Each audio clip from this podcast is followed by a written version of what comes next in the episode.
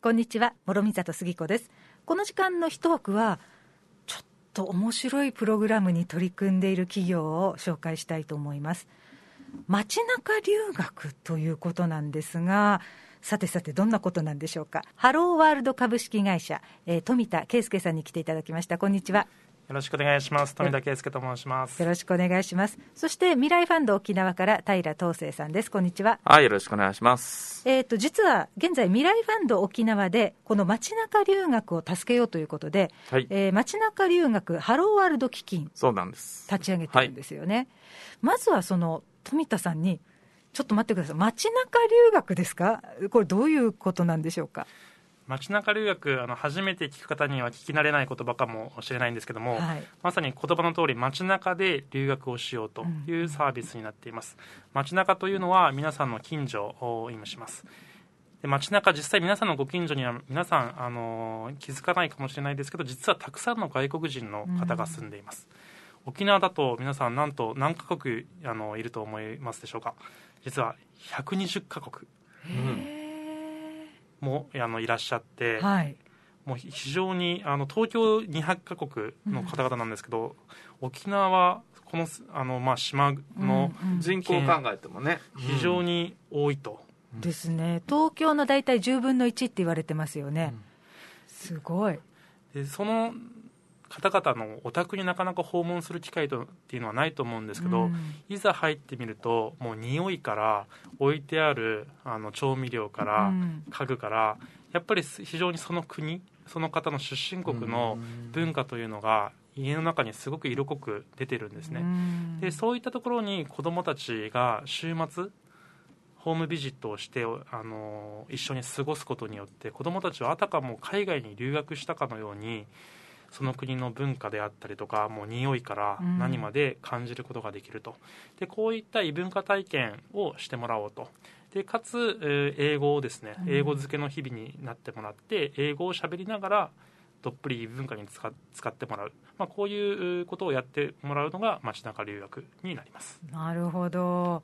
ね、あのまずは慣れろ。でその英語のね、あのこの言語の世界に浸ることが大切だっていうんですけどなかなか日本にいると難しいなと思いましたがそれを叶えちゃおうっていうことですね。そうですね。やはりもう親御さんから離れて、うん、もうその家族の一員として生活することで本当にどっぷり疲れるというところが非常な魅力になってますね。これはどういう人が対象になっているサービスなんですか？基本的には小学生中学生高校生大学生えー、になっています。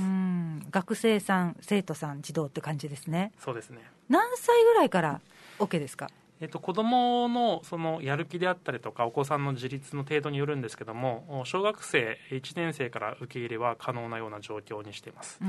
でもしちょっと子どもだけでは難しいという場合は親子さんも一緒に留学できるみたいな親子留学みたいなところもホストファミリーが OK といえばですねあの可能にしています。でもやっぱりあの親御さんと一緒だとお母さんみたいな感じになるところもあるのでここは一人で頑張ってチャレンジしてほしいところではありますねそうですね我々もなるべく子供お子さんだけで行っていただいた方が、うんうん、まあ、本当にどっぷり疲れるというところがあるのでそれをお勧めしていますね。富田さん、ちなみにですけれども、あの私の認識では、ですねどうしてもこの米軍基地がある関係で、アメリカ人の方、多いっていうイメージなんですね。どんな120カ国も沖縄にいるんだっていうのが正直な感想で、どういう国々が？やっぱり人数的にはアメリカ人のご家庭が多いんですけど、うん、ただですね非常に面白くて例えばカザフスタンであったり、うん、ロシアイスラエルフィリピンであったり、うん、もう本当いろんな大陸にまたがって本当に皆さんがおそらく行ったことがないような国のホストファミリーもいらっしゃって、はいはい、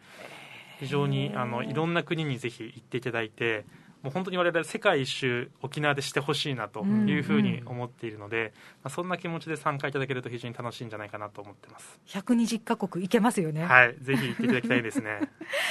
すごいですね。でも皆さん何らかのお仕事で沖縄にもいらっしゃるってことですよねですね沖沖縄に仕事で来ている場合と、もう沖縄が気に入って住んでしまっている場合、うん、あとは日本人の配偶者の方と結婚してこちらで家庭を築いている方、まあ、そういう方がいらっしゃいますね。うんさてこの街中留学なんですが体験した子どもたちからどんな声が返ってきますか？もう子どもたちはですね終わると目をキラキラさせながら「本当楽しかった」って何が楽しかったって言ったらもうオーブンがすごい大きかったとかですね、はい、こんな料理食べたよとか普段タコスお米入ってないけどタコスの中にお米入ってたよとかもうなんかそういう素朴な感想から、うん、もっと英語勉強しておけばよかったっていう感想までいろんな感想をいただいて我々も聞いてるとすごいあの幸せな気持ちになるような感想をたくさんいただいてます。そうですか。もうまさに街中留学のこういったところをやってもらえあの感じてほしいというところを子どもたちはキャッチしてきてるわけですね。まさにそうですね。うん。親御さんからはどんな反応でしょうか？親御さんもですね実際その街中留学の風景を直接見ることはできないんですけども、うん、その家ご自宅には親御さんに送っていただいてお迎えにいただくというところでホストファミリーなんかから話を聞くとですねあの親御さんから家の中を案内してくれっていうリクエストがあって案内したわよであったりとか私が行きたいわよっていういうふうな声をいただいたとかホストファミリーからよく聞きますし、うんうん、あと親御さんから我々にはやっぱり子どもたちが帰ってきた時のもう笑顔があのすごい笑顔で少しでもやっぱり異文化であったり海外に興味を持ってくれたんだなっていうのを実感したというようなありがたいお言葉いただいていますね。東瀬さんすごいですねこのサービス。なんかねうちもうちも娘いるんですけど、はい、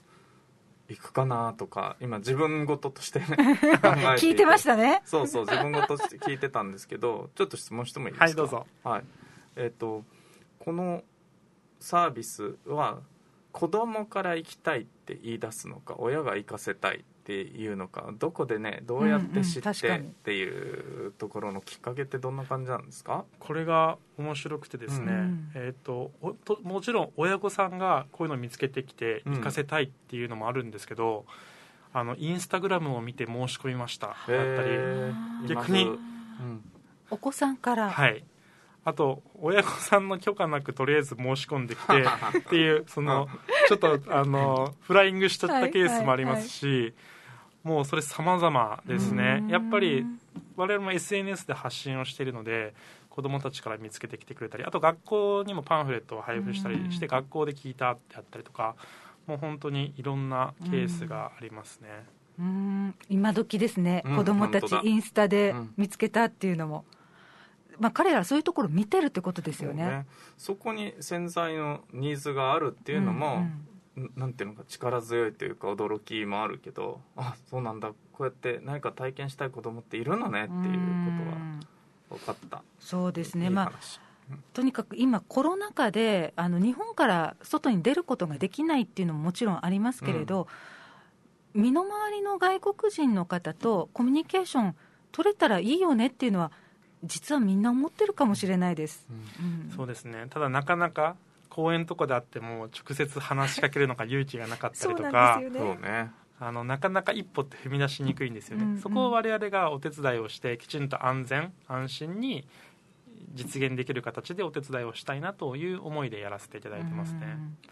あのホストファミリーについても教えていただきたいんですがどんな方々がいらっしゃるんでしょう？もう本当にいろんな方々でただ共通しているのが皆さん沖縄の子どもたちと交流をしたい。沖縄の文化をもっと知りたい、うん、せっかく沖縄に来たんだから本当に表面的なことではなくて本当に沖縄の人たちと交流してみたい、うん、こういった思いって実は日本人側だけではなくて外国人の方も持っています、うん、で外国人も同じようにしゃべりかけるの難しいであったりとか、そういう思いを抱えているので我々はうまくそういう思いで実際、ま、あの喋れてない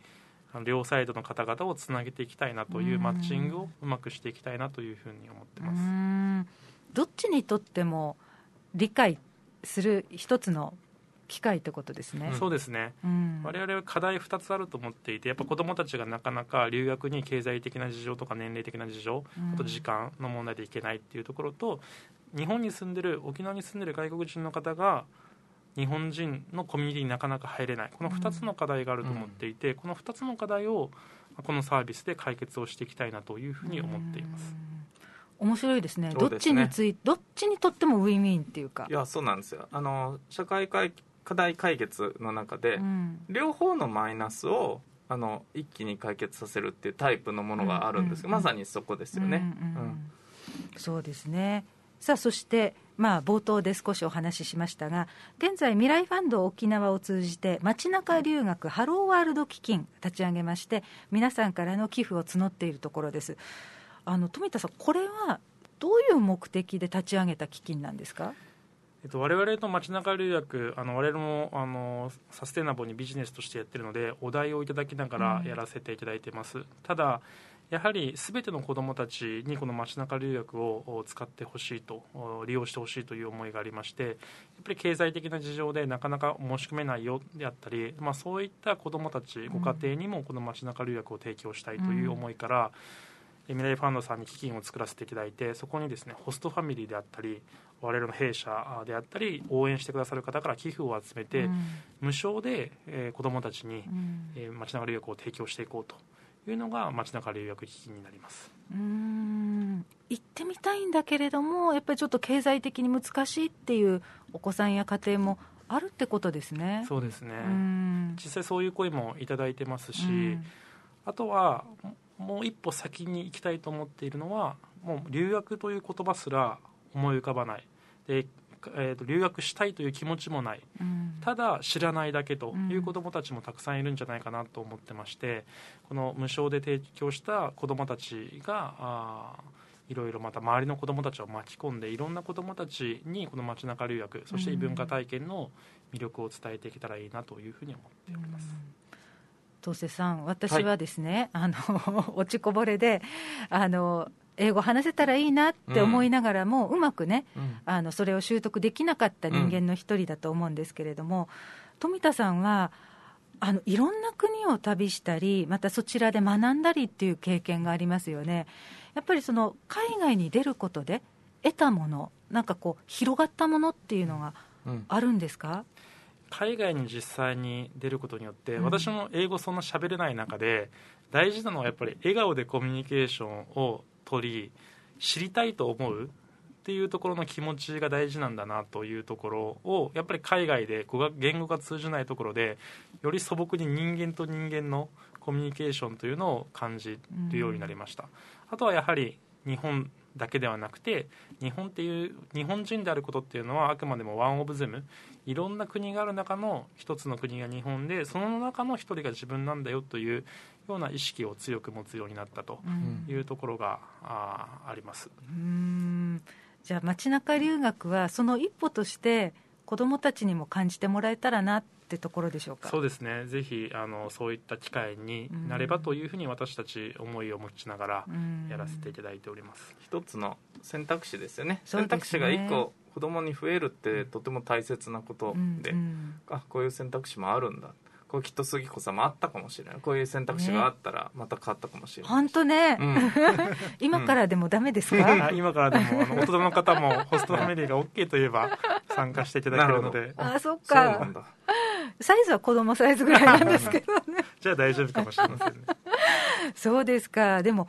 ね身近に実は海外への扉はある、うん、っていうのが今日分かりました。そうか、ぜひね、皆さん、あの今、コロナ禍だから海外行けないしではなくってですね、身近に本当にあの開かれたドア、扉っていうのはあるんだなっていうのを今日私も分かりましたので、一歩勇気を持ってですね、はい、その扉を叩いてみるっていうのはありかなと思います。そして現在ミラーファンド沖縄で展開しています、うん、街中留学ハローワールド基金。今のお話でですねぜひ子どもたちにそういうチャンスを与えたいという方いらっしゃいましたらあの基金にご協力いただきたいと思います。え未来ファンド沖縄で検索してみてください。この後、一枠のブログでもご案内していきたいと思います、ね、その中に基金のあの紹介がありましてちょっとだけ紹介しておくと未来ファンド沖縄は公益財団法人なので公益財団法人への寄付というのは